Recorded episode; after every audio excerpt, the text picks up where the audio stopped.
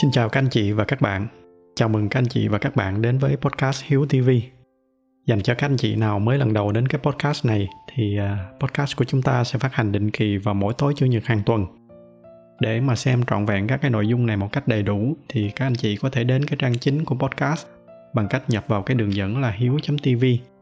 Nếu chưa đăng ký thì các anh chị có thể bấm vào cái nút đăng ký Ngoài ra thì các anh chị cũng có thể tìm thấy podcast này ở trên hầu hết tất cả các cái nền tảng nghe podcast như là Spotify, Apple hay là Google Podcast. Một lần nữa xin chào các anh chị và bây giờ chúng ta cùng nhau bắt đầu cái chủ đề của ngày hôm nay. Tôi sẽ bắt đầu cái tập ngày hôm nay với một cái biểu đồ. Ở trong đó chúng ta sẽ có tổng cộng 80 cột, tương đương với lại 80 năm cuộc đời của đại đa số chúng ta. Sở dĩ mà tôi chọn cái con số 80 là bởi vì theo thống kê thì cái tuổi thọ trung bình của người Việt của chúng ta là tầm khoảng 75 tuổi chính xác nó là 75.3 tuổi. Tuy nhiên, tuy là chúng ta lấy cái mốc là 80, nhưng mà thật ra thì bắt đầu từ những cái năm từ sau 70 tuổi là lúc mà sức khỏe của chúng ta cũng đã bắt đầu đi xuống. Và lúc đó thì thẳng thắn mà nói thì chúng ta cũng đang wrap up lại và chờ cái ngày để mà chúng ta chia tay mọi thứ. Cái khoảng thời gian này là cái khoảng thời gian mà với đại đa số chúng ta, dù là giàu hay nghèo, dù là tỷ phú hay là nhân viên thì tới lúc đó thì cái cuộc sống của chúng ta nó cũng gần như nhau. Tôi biết là có những cái câu chuyện khởi nghiệp ở cái độ tuổi 60 70 và tôi cũng biết là có những cái câu nói như là không bao giờ là quá muộn để bắt đầu một cái thứ gì đó. Nhưng đó là những cái trường hợp đặc biệt, còn sự thật thì với đại đa số mọi người chúng ta thì có thể tạm xem như cái giai đoạn này là cái cánh cửa cuộc đời nó đang dần dần nó khép lại gần như là đã quá trễ để mà có thể làm thêm được một cái việc gì đó nữa. Chắc chắn là sẽ có những cái người sống thọ hơn. Tuy nhiên, với đại đa số chúng ta sau cái mốc 70 này, thì mỗi ngày trôi qua nó như là một cái món quà nó cộng thêm. Nên chúng ta cũng không kỳ vọng gì nhiều ở cái giai đoạn này. Do đó nên tôi sẽ đánh dấu cái khoảng thời gian này là cái khoảng thời gian mà ai cũng như ai. Tiếp theo, ở cái đầu ngược lại, đó là cái khoảng thời gian những năm đầu đời những cái năm tháng này, với đại đa số mọi người thì cái cuộc sống của chúng ta nó cũng giống nhau. Đa số chúng ta ở trong cái khoảng thời gian này thì chỉ làm mỗi một cái việc duy nhất, đó là đi học. Và cái mục tiêu ở trong cái giai đoạn này là làm sao để mà hoàn thành cho thật tốt cái công việc duy nhất đó. Cho nên trừ những cái trường hợp đặc biệt khó khăn hoặc là đặc biệt giàu có, còn lại thì với đại đa số chúng ta, cái giai đoạn này cũng giống như nhau.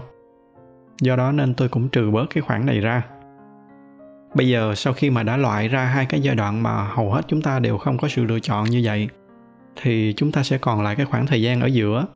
Và đây chính là cái khoảng thời gian mà chúng ta có thể làm chủ cái cuộc đời của mình. Giả sử như chúng ta không có bị bệnh tật hay là cái tai nạn gì đột xuất, và chúng ta may mắn được sống trọn cái khoảng thời gian này, thì à, tổng cộng chúng ta sẽ có 52 năm để mà sống cái cuộc đời của mình.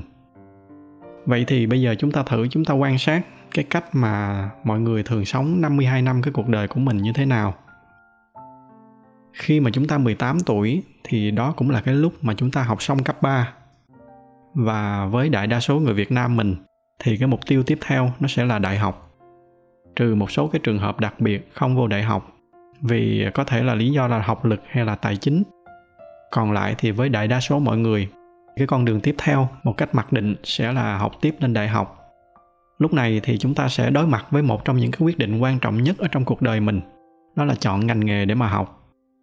Cái lý do mà tại sao tôi nói nó quan trọng là bởi vì cái quyết định này nó sẽ ảnh hưởng đến cả một cái tương lai lâu dài phía trước.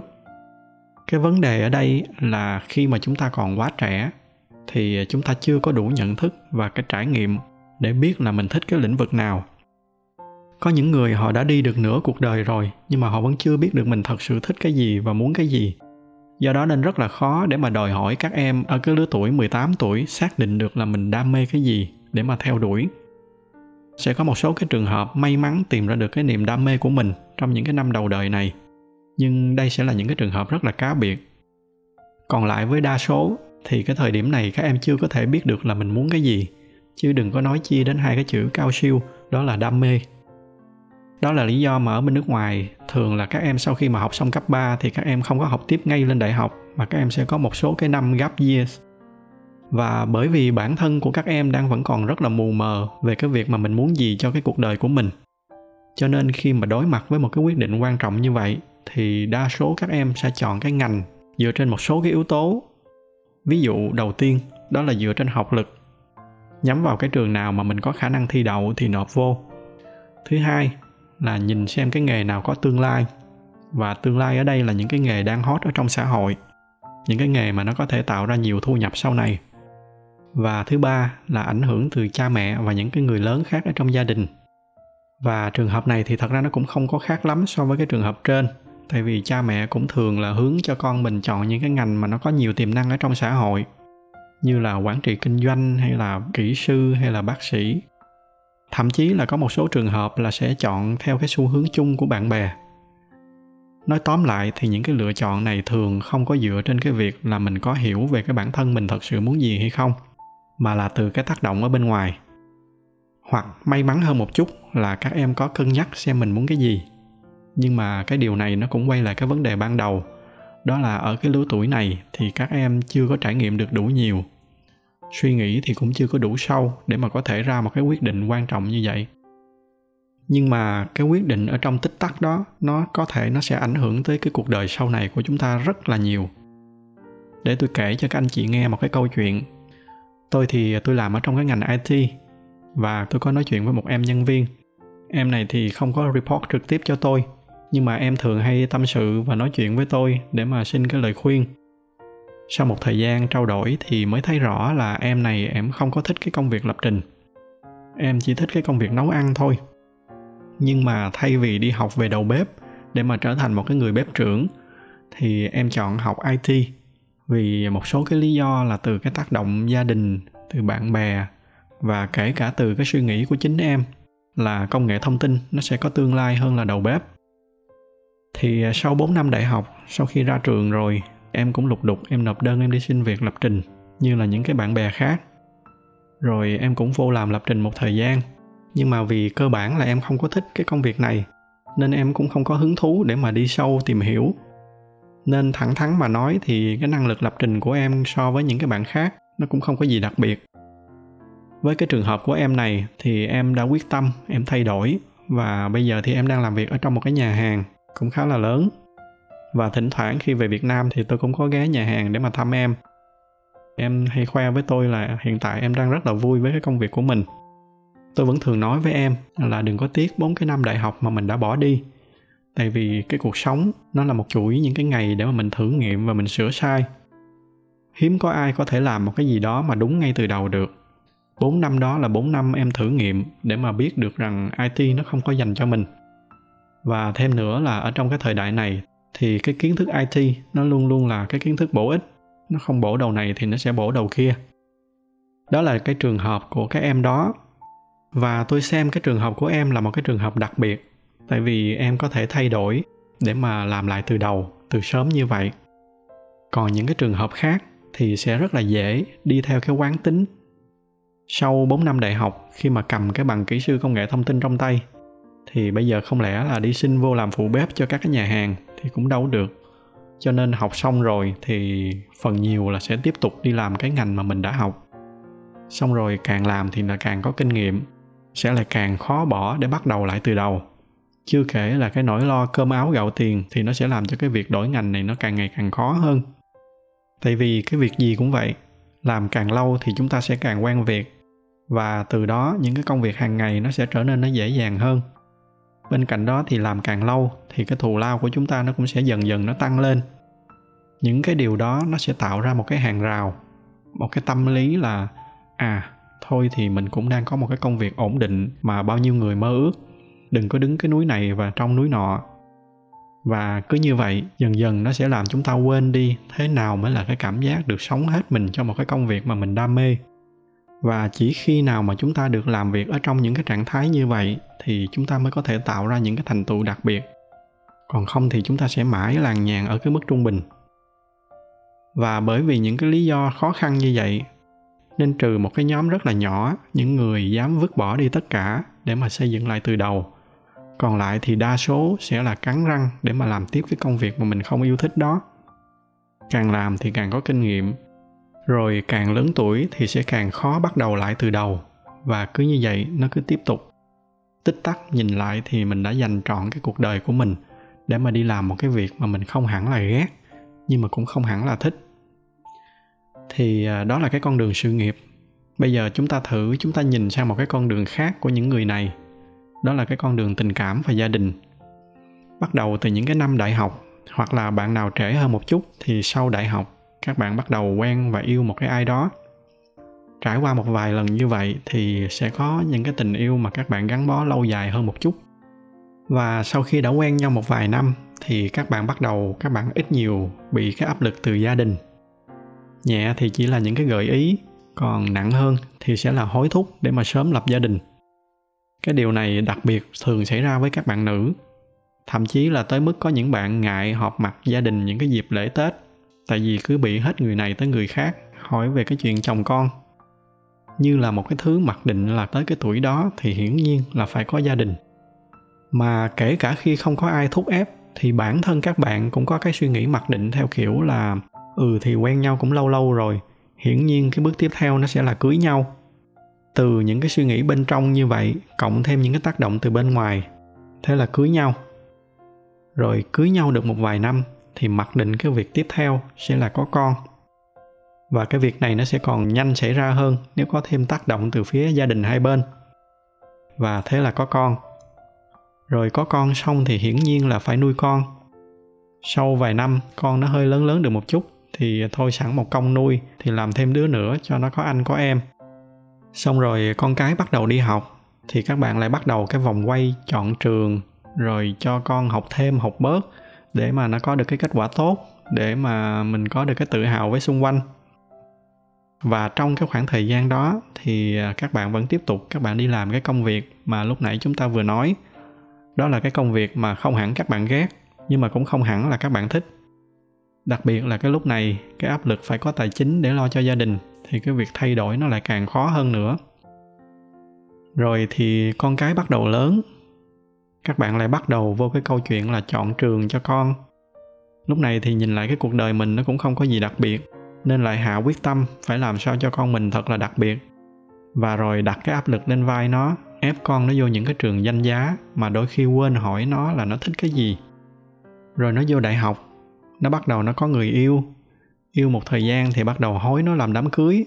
Và cuối cùng, nó cưới rồi thì sau một thời gian lại hối nó có con và khi nó có con rồi thì vừa vặn là chúng ta bước vô cái giai đoạn nghỉ hưu và bắt đầu chuyển sang cái giai đoạn giữ cháu giữ cháu một thời gian rồi thì chúng ta sẽ bước qua cái mốc 70 và coi như là hoàn tất một cái cuộc đời.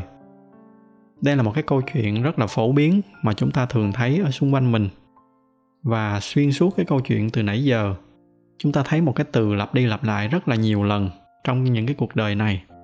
Đó là mặc định, đó là hiển nhiên.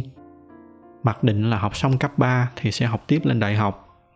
Mặc định là quen nhau vài năm thì phải tính tới cái chuyện cưới sinh. Rồi hiển nhiên là cưới nhau vài năm thì phải có con. Cứ như vậy, cuộc đời chúng ta nó diễn ra theo một cái công thức được lập trình sẵn. Tới cái giai đoạn này thì sẽ làm cái việc này. Sau khi xong cái việc này rồi thì sẽ tiếp cái việc kia. Ở đây tôi hoàn toàn không có cái ý nói cái con đường này là một cái con đường không tốt. Thậm chí có thể nói đây là một cái con đường đẹp hạnh phúc gia đình là một cái hạnh phúc rất là tuyệt vời đối với nhiều người. Và đối với những người này thì cái việc xây dựng gia đình, nuôi dạy con cái, rồi tìm niềm vui ở trong cái hạnh phúc gia đình là cái điều mà nó mang lại cái sự mãn nguyện cho họ. Do đó nên cái con đường này nó không có cái gì xấu. Nếu nó là cái con đường mà các anh chị thật sự muốn, do chính các anh chị chủ động chọn, thì nó sẽ là một cái con đường rất là tuyệt vời. Không có cái gì mà sai hết cũng y chang cái công thức này tôi có thể kể một cái câu chuyện hoàn toàn khác. Giả sử sau khi những cái năm cấp 3 các anh chị đã xác định được rõ là mình đam mê cái điều gì đó, ví dụ là it đi chẳng hạn. Rồi các anh chị vô đại học học chuyên ngành về it sau đó ra trường thì được làm đúng cái chuyên ngành của mình, và mỗi ngày các anh chị được làm cái việc mà mình yêu thích. Song song đó thì các anh chị quen với một cái người nào đó sau một thời gian quen biết thì hai người cảm thấy cái hạnh phúc của mình nó cần phải được lên một cái tầng mới. Các anh chị cảm thấy khát khao xây dựng một cái gia đình với nhau. Không phải là theo quán tính, mà cũng không phải chịu áp lực từ bất kỳ ai, mà là cả hai đều có một cái mong muốn được dành trọn cái tâm huyết vô cái việc xây dựng gia đình, sinh con đẻ cái và nuôi dạy con cái nên người, và enjoy cái việc đó. Nếu tất cả mọi thứ nó đều xuất phát từ cái mong muốn của các anh chị như vậy, thì đây là một cái con đường nó hết sức đẹp tuy nhiên, chúng ta phải đặt cái câu hỏi là có bao nhiêu phần trăm những người như vậy và bao nhiêu phần trăm những cái người đang đi cái con đường này là bởi vì quán tính. Cái điều mà tôi muốn nói ở đây đó là cái công thức đó nó không phải là cái công thức duy nhất dành cho tất cả mọi người. Như là ở trong một cái tập podcast trước đây tôi có lần nói, sẽ có những cái người họ tìm thấy niềm vui ở trong cái việc xây dựng gia đình, nhưng cũng sẽ có những cái người họ tìm thấy niềm vui ở những cái khía cạnh khác. Đó có thể là công việc, đó có thể là nghiên cứu đó có thể là âm nhạc hay là kinh doanh. Về cái khía cạnh tình cảm thì có thể là họ chỉ cần một cái người partner, hoặc thậm chí đơn giản hơn là một cái người bạn gái hay là bạn trai là đủ. Và sẽ rất là tai hại nếu đặt những cái người này vô một cái cuộc sống gia đình như là cái kịch bản chung kia. Tại vì cái kết quả của nó là nó sẽ tạo ra thêm những cái gia đình không hạnh phúc.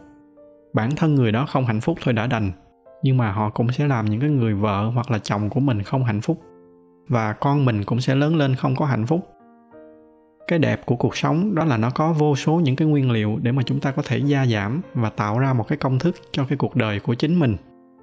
Do đó nên chúng ta không có nhất thiết là phải sống đúng theo một cái công thức chung có sẵn nào đó. Tôi có một cái slide tiếp theo cho các anh chị.